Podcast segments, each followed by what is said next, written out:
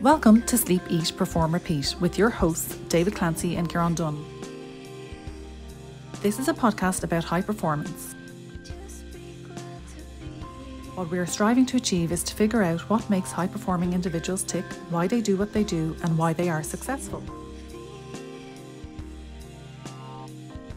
Enjoy a journey of stories, lessons, and learnings.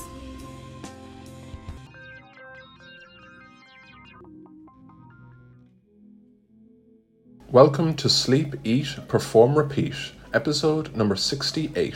Today we spoke to Patrick McKeown, breathing consultant, director of Buteyko Clinic International, consultant to Oxygen Advantage, speaker, and best selling author.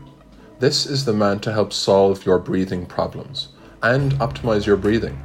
We discuss breath holding and the value of nasal breathing with Patrick. We learn that mouth breathing is not efficient and also the causes of sleep apnea. This is a deep, informative dive into human evolution, the physiology and anatomy behind how to breathe correctly and efficiently. The breath can be very powerful. We start our life with the breath and we leave with the breath. Breathe well.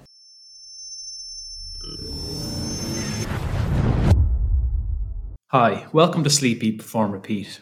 We're joined on the line by Patrick McKeown. I'll pass you over to David now, who will introduce you to Patrick. Very looking forward to speaking to Patrick today.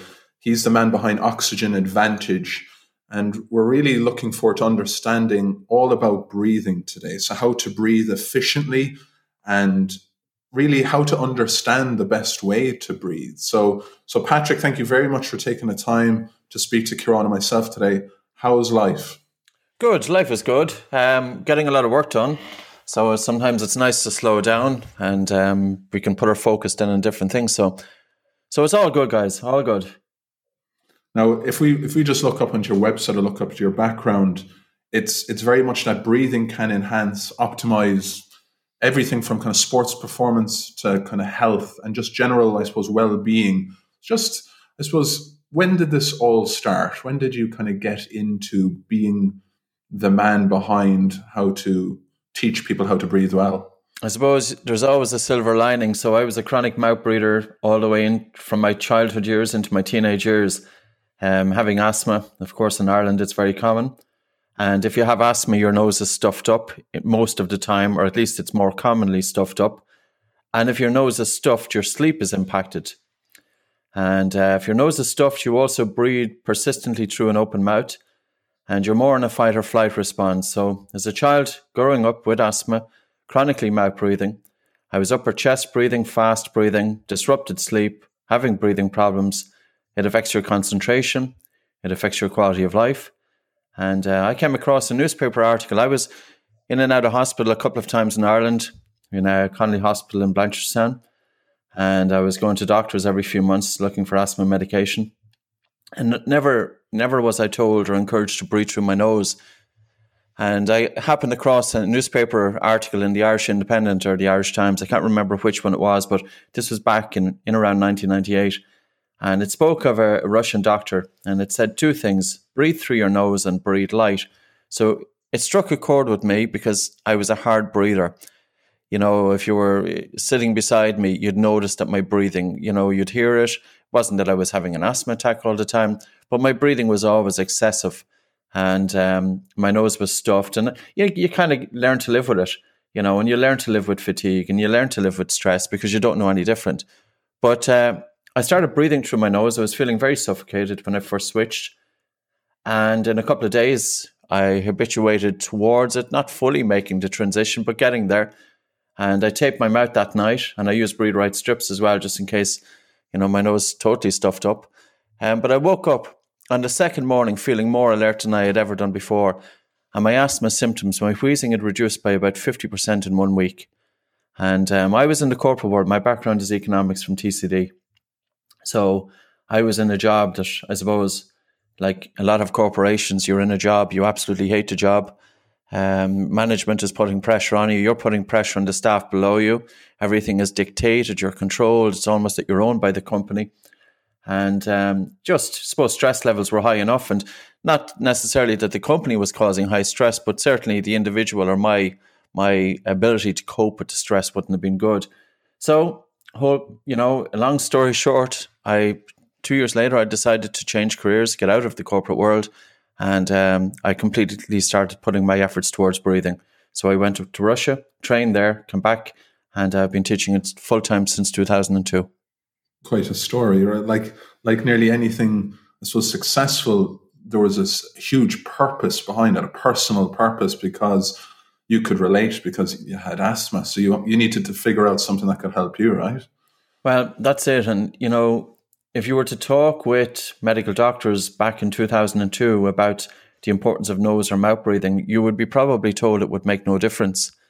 But I knew myself that it made a dramatic difference. Um, and I'm not just overselling it because I would encourage anybody to start breathing through their nose. And, you know, it's not just about breathing through the nose, but certainly the nose is really the foundation in terms of if you want to be breathing into the lower regions of the lungs, nasal breathing is more efficient. Nasal breathing increases oxygen uptake in the blood, increases oxygen delivery. And there's a lot of misinformation out there about breathing. Um, sometimes I cringe when I hear breathing instructors, when I hear what's being told in terms of taking these full and big breaths and the belief that it's going to bring more oxygen um, to, to the tissues. It's incorrect. So there's some things that we have to turn around and turn upside down in terms of breathing what's out there.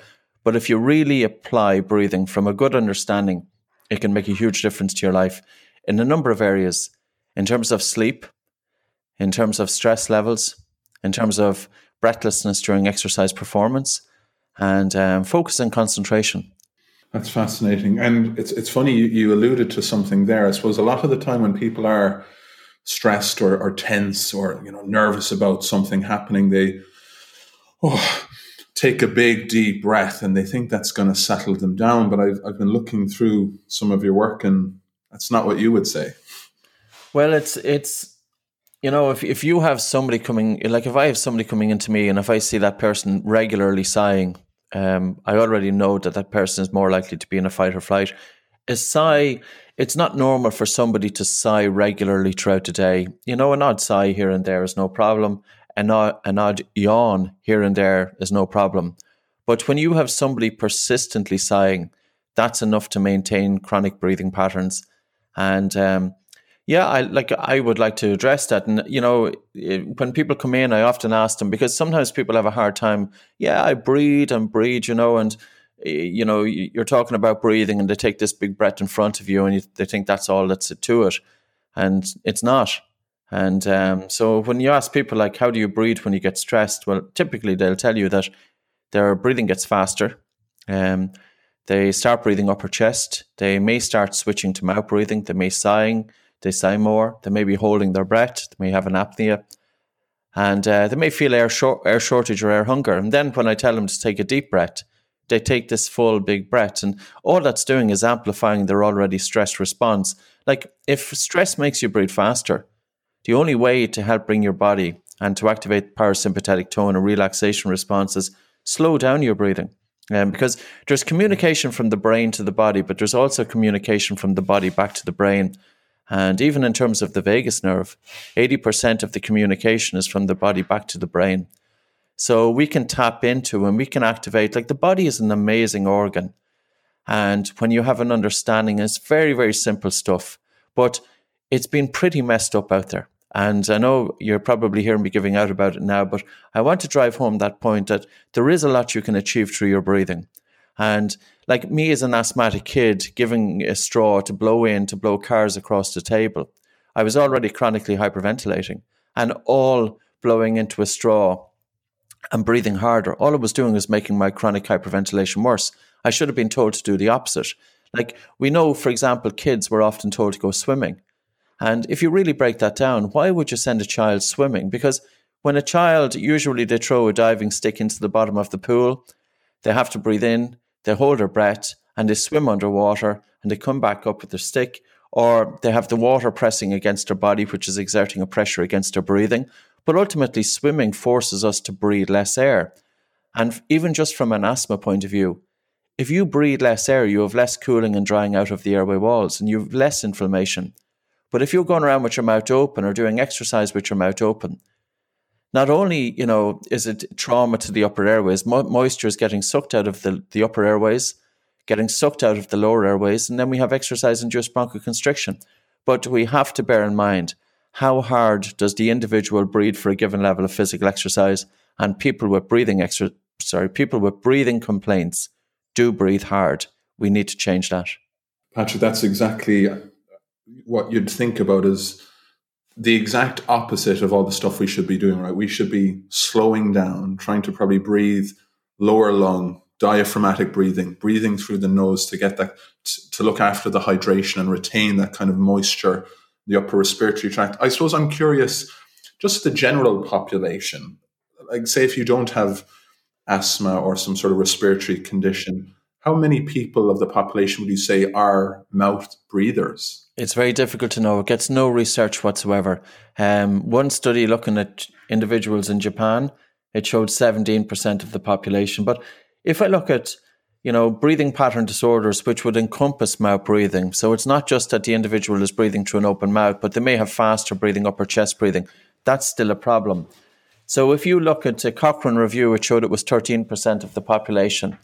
And uh, with asthma, it's, it's 30% of the asthma population. But with anxiety and stress and panic disorder, it's 80%. So you can imagine 80% of individuals who are suffering from anxiety, from panic disorder, from depression, from high stress levels, they are exhibiting breathing pattern disorders. And all very well, they go to their psychotherapist, they do counseling. But is their physiology of breathing being addressed? Because as long as that person is breathing fast upper chest breathing and irregular breathing, it's feeding into the symptoms. It's not just that stress changes our breathing pattern, but the changed breathing pattern feeds back into the symptoms. And if we are stressed over a period of time, even when the stress is removed, the breathing pattern, the abnormal breathing pattern will remain. That needs correction. Like I often give the story, I was giving a, a talk to ear, nose, and throat doctors in Madrid of last year, and I had 150 ear, nose, and throat doctors, and I showed them the nose and blocking exercises. And you can simply unblock your nose by holding the breath. And uh, I seen them looking at each other. In other words, they hadn't came across it before.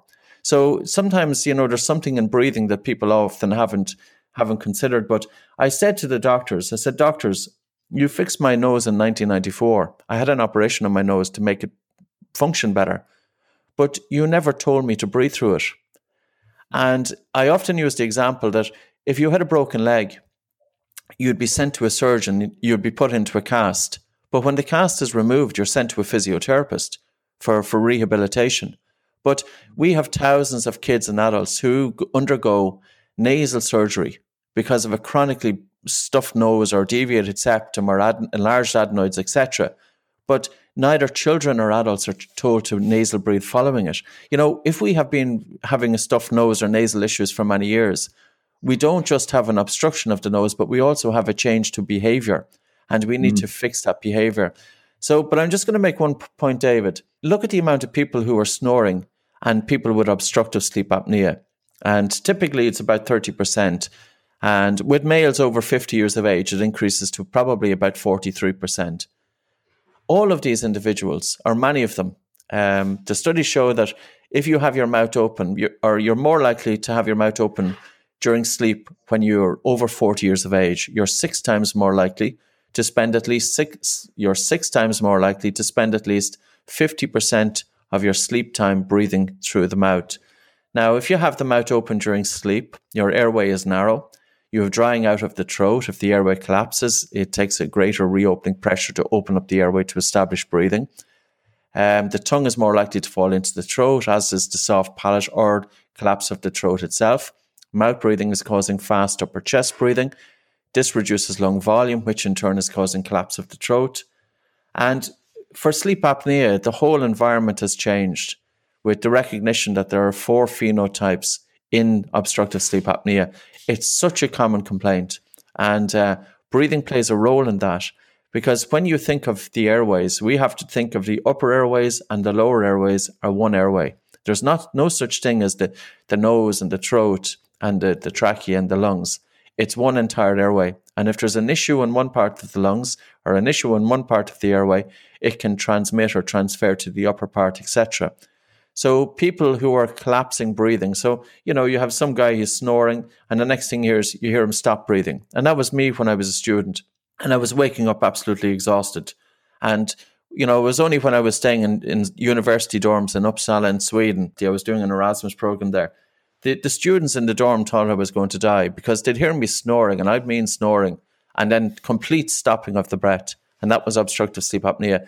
Very common with people with asthma, very common in Ireland, um, but often overlooked. But it has a huge stress on the individual.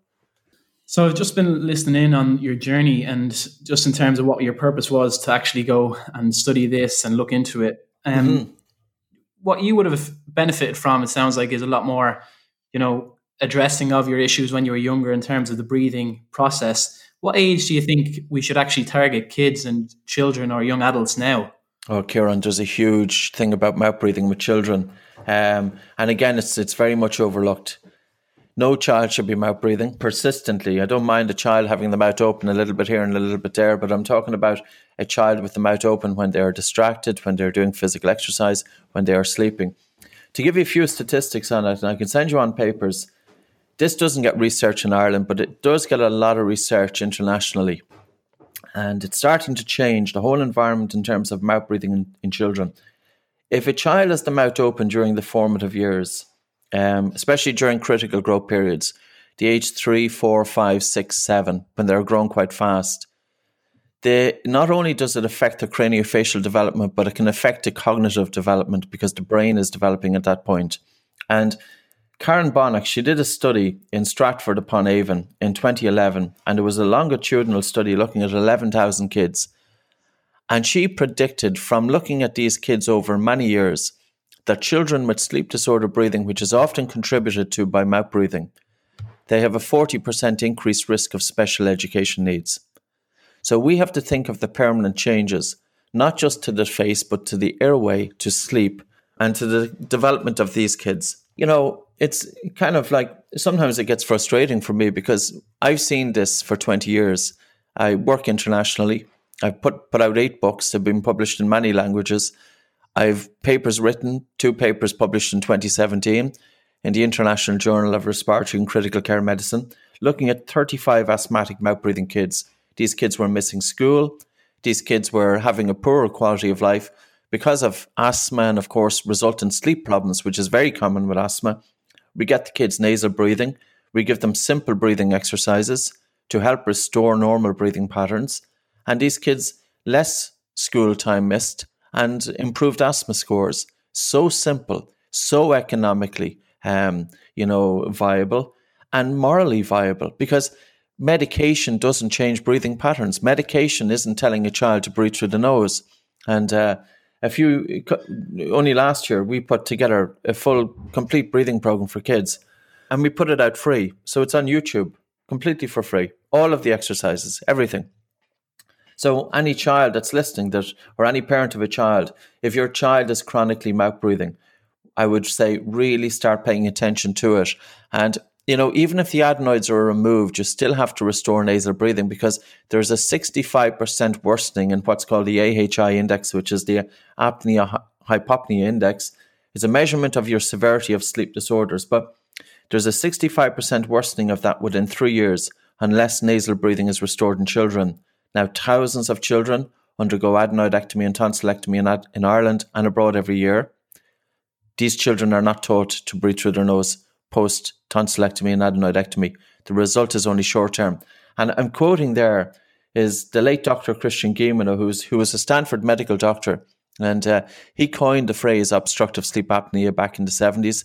He developed the apnea hypopnea index, so he's credited and recognized as being one of the founding fathers of sleep medicine. And I've spoken alongside him at quite a number of conferences over the years, and I've seen him stand up in conferences, and I've seen him say to his colleagues, You are talking about everything in sleep to improve quality except the elephant in the room. And the elephant in the room is breathing through the nose. Now, how many books do you read about sleep that are out there, that are popular, how many of them are talking about the importance of nasal breathing? Not many. What, in, in your opinion, is the reason that all of this is overlooked? I think it's just too simple. You know, I've had an argument which uh, was at a conference in Chicago a few years ago, and there was a professor of medicine teaching medicine at one of the universities, and he stood up and he said, "There is no difference whether you breathe through your nose or whether you breathe through your mouth." Well, I had to stand up and I had to give that there is a difference, and the research is there in terms of the craniofacial development in children, in terms of sleep, in terms of anxiety, in terms of oxygen uptake, in terms of oxygen delivery, in terms of trauma to the upper airways, in terms of the lungs. And I spoke and I made my piece, but luckily, um, a couple of my colleagues, they stood up, including Dr. Kevin Boyd, who is a pediatric dentist from Chicago, but also an anthropologist. And uh, he's been looking at the shape of the human face over the last few hundred years. So he studies skulls pretty much. And he's noticing that there's a change in the shape of the human being, change in the face. Ultimately, it means that our airway is getting smaller. Now, our airway is a function that will trump everything. And if the if the human airway is getting smaller, we are much more pre- predisposed to sleep problems, and uh, we really need quality sleep for restoration and recovery. And like people come into me with depression, and I sometimes ask them, you know, like, how do you feel when you wake up in the morning? And they tell me that they wake up feeling exhausted. And I ask them, has your doctor ever asked you about your sleep quality? And they say no. And I think it's because often, you know, the healthcare professional is thinking, well, it's it's the depression which is causing the exhaustion. But maybe it's exhaustion over weeks and months and years. You can't function. You can't do your job right. You, you're you're irritable. Um, you're not able to concentrate. And chronic exhaustion over a period of time is going to lead to anxiety, and prolonged anxiety can lead to depression. So we have to ask what's the chicken and the egg here? We can't look at one function of the human being and say that this function is totally isolated to other functions. We can't look at breathing in isolation. We can't look at the emotions in isolation. We can't look at sleep in isolation. Because if your breathing is off and if you're breathing harder, you're more likely to snore. There's a greater resistance to your breathing. There's greater turbulence in the upper airways. And when you have turbulence in the upper airways, you have constant sleep fragmentation. In other words, you're not staying down in a deep, deep sleep, but you're constantly being aroused. Now, you you may not be conscious of it, but you will wake up tired. And if you're waking up tired, your mind is affected. You're more likely to be anxious. You're more likely to be stressed. You can't concentrate. And if your mind is agitated, you can't sleep that night.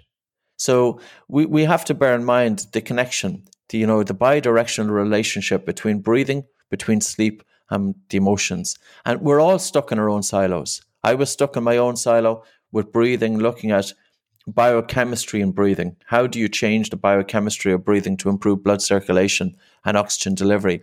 And I wasn't considering the biomechanics of breathing, and nor was I considering the cadence of the breath. You know, and sometimes, you know, you, you say, okay, well, I better start exploring we have to be open minded here. And as human beings, we are very rigid and we are very stuck in our own ways. And that's why there's great podcasts like this, because it can generate a bit of discussion and it can generate and, you know, encourage people to look um, in fields that are outside of their own domains. Absolutely. Think laterally sometimes, think outside the box, right? Yeah, totally. Patrick, that was that was really good. I suppose I'm curious. Say if I wanted to go home this afternoon and chat to my wife, who snores a little bit, um, as do I, I'm sure. Um, say we wanted to just get a benchmark as to how well we breathe. Um, I, I, once did something called called a Bolt score. Is that yeah. a tool you would use? Is that something to recommend to Kieran and myself just to understand how we breathe, or how, or what's the starting process if we want to know how we should where where we're at, I suppose, in terms of our current breathing levels. Yeah, Bolt score is a pretty good indicator. It measures the chemosensitivity of the body to carbon dioxide, but in simple terms, it measures how hard do you breathe. It gives you some feedback. It's a very simple measurement. Um, it's not it's not really suitable for kids, but for adults, it's it's more reliable.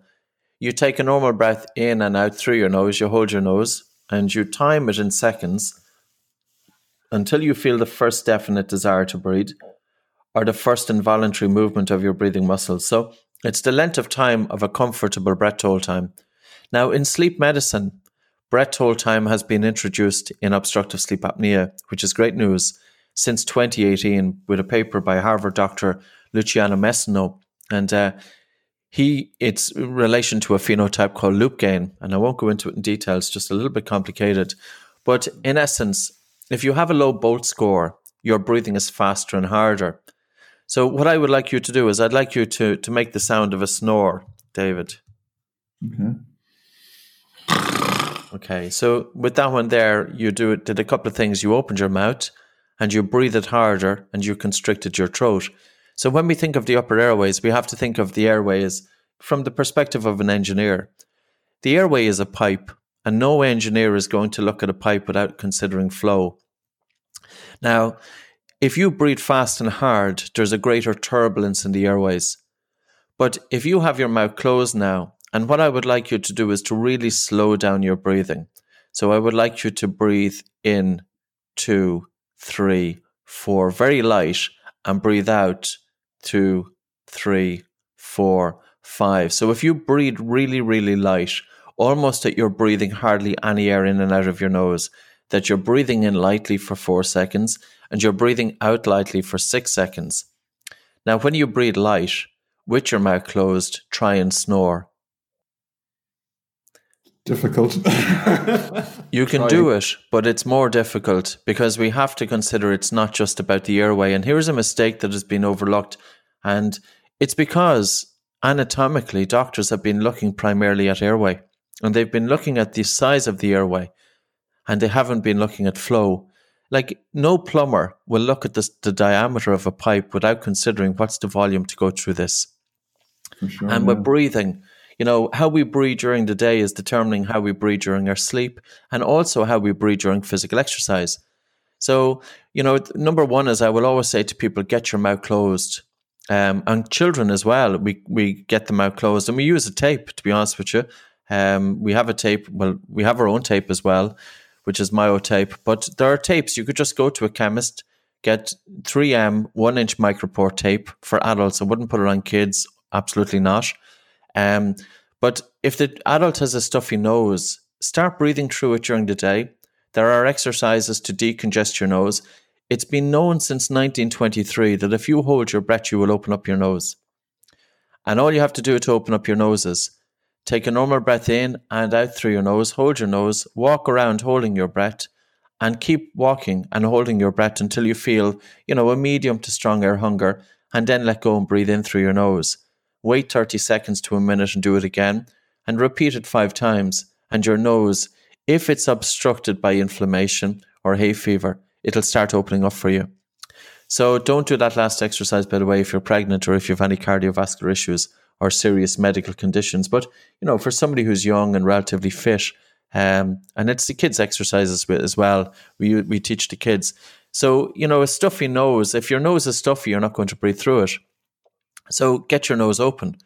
And you can do that by simply holding your breath on the exhale.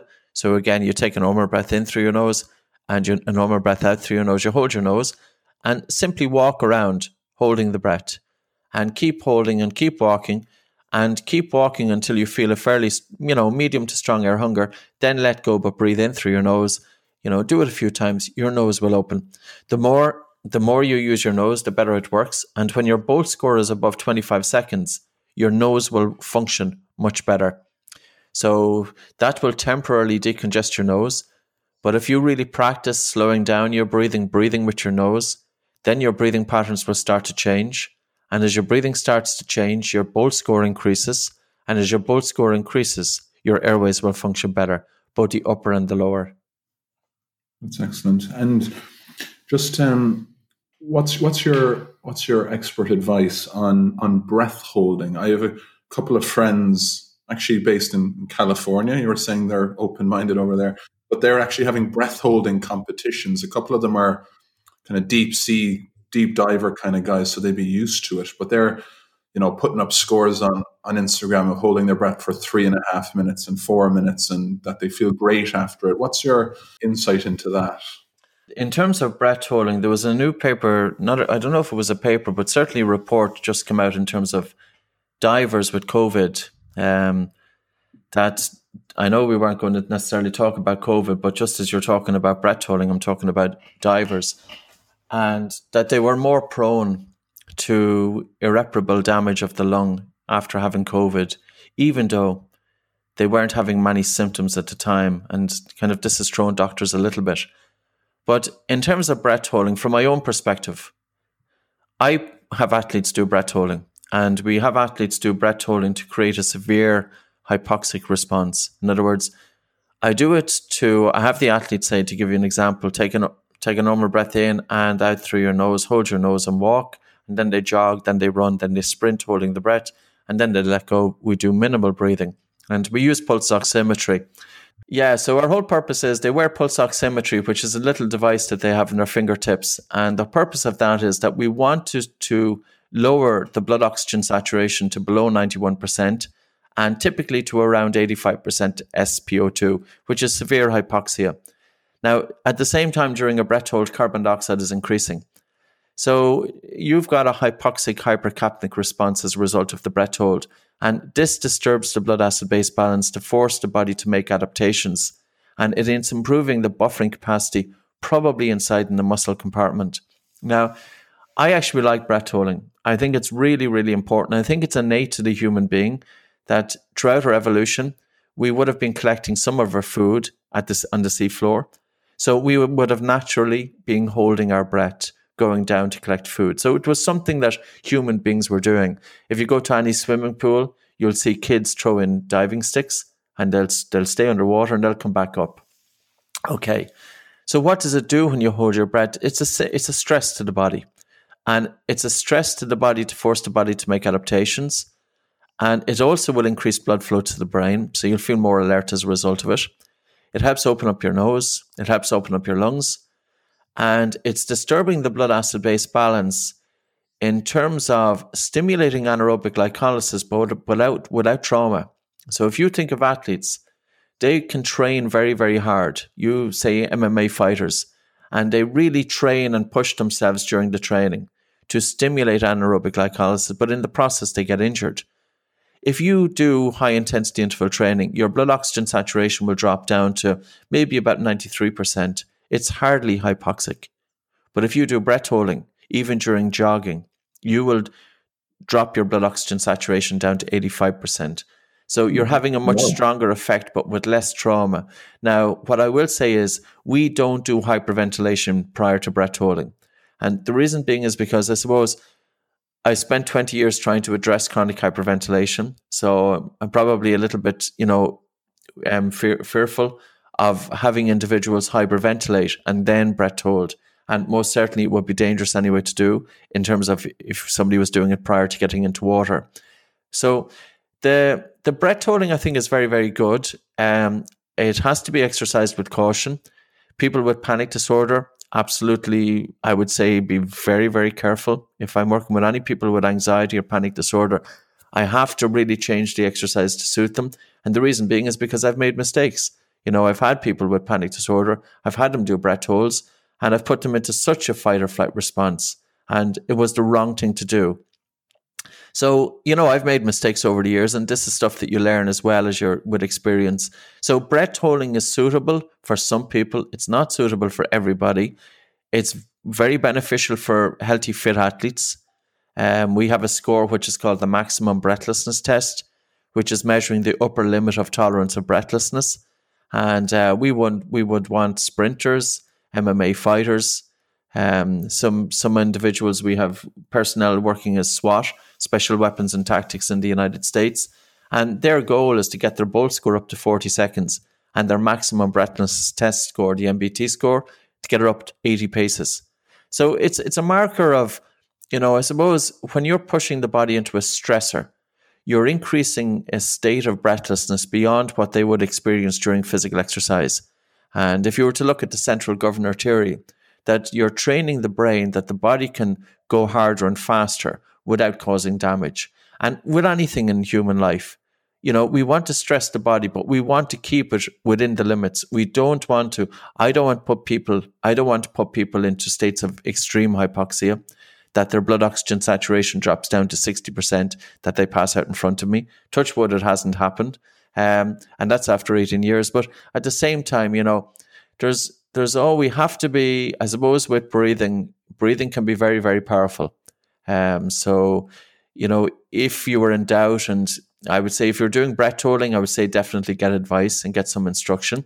But how about just running with your mouth closed? Why does nobody talk about that? Because that's an interesting one.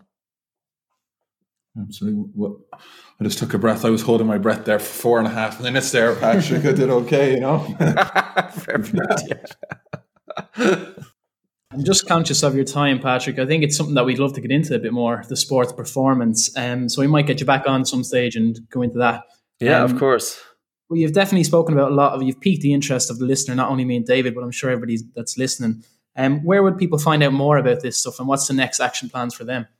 Uh, so we have, I have a book that's out there called The Oxygen Advantage, and um, you'll certainly buy it on Amazon and online.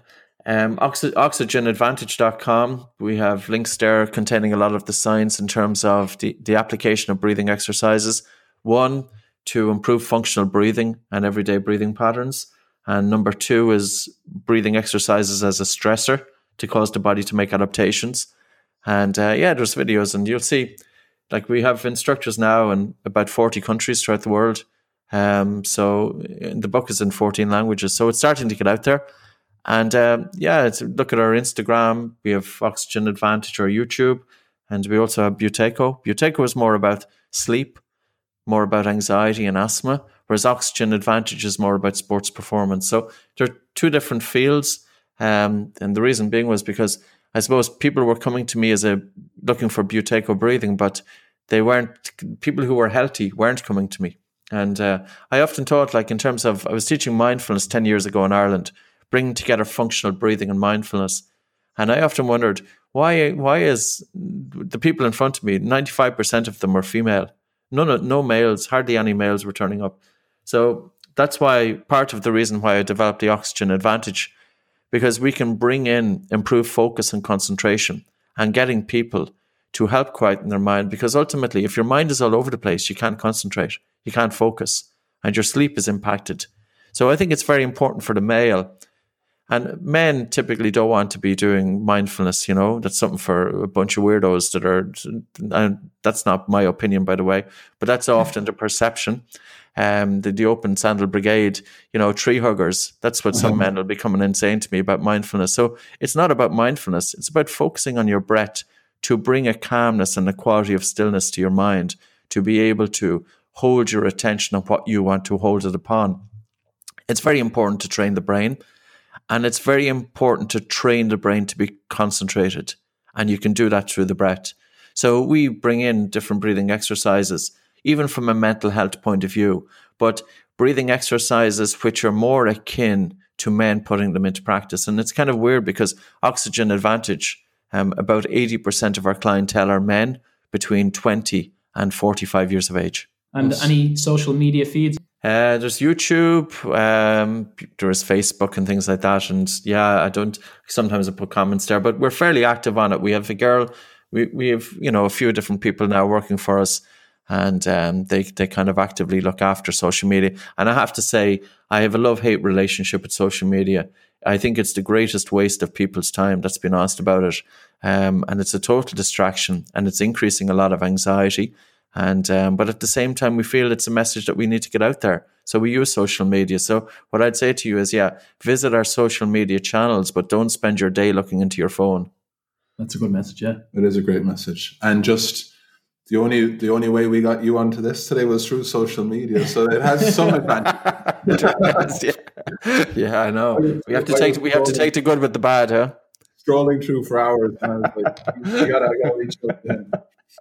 Um, Patrick, very thankful and grateful for your time there. Anyone who comes onto this podcast, it, it always starts, um, I suppose, sleep, eat, perform, repeat, and really we should have had breathing put in there, right? Because yeah. it is paramount importance for for sleep, you know, and we we both um, I suppose realize the importance of that. So it's only fitting that when we close every session, I always ask, what does high performance mean? So what does high performance mean to you, Patrick McKeown?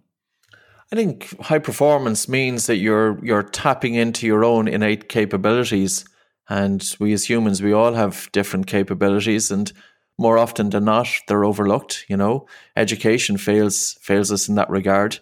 Um, we're, we're taught how to think. We're not trained how to stop thinking, and we're not trained how to find, um, you know, the values. Not just the values, but but our abilities that we that we can work on effortlessly. You know, like I'd love to see people getting finding an occupation that really suits them. That's about performance because, you know, and it's it's maybe that's very limited in terms of occupation, but is it because you spend 40 hours a week doing a job and most people don't like their jobs? Why? You know, um, because maybe they're doing the wrong job and uh, maybe they're doing the wrong occupation. So I think in terms of performance, we have to look at it. Not we have to look at it multifaceted. Um, breathing, bring in breathing, bring in sleep. Listen to your intuition. But uh, if your mind is crowded with thoughts, there's not much room for fresh and original thinking to to emerge. Was excellent. Patrick, thank you very much for your time today. The two of us are wishing you all the best. Stay fit, stay healthy. We're both gonna go on a run later today. I'm gonna I'm gonna try to work on that advice I've gotten from you. I really I really think it is invaluable and and so undervalued. Um, so thank you very much for your time today. Great stuff, lads. Yeah, and uh, don't go blue during your run. When you first switch to uh, nose running, it'll be a bit tougher. Keep doing it, though. In the Phoenix Park. What oh, lovely. He's hold his breath for too long. Good stuff. All the best. All right. Bye. Thank you for listening to today's episode of Sleep, Eat, Perform, Repeat, a story of high performance. This was brought to you by Hauora, a whole person wellbeing company founded and run from Dublin, Ireland. Find out more at hauoralife.com, spelt H A U O R A life.com. Please rate, review, and share the podcast.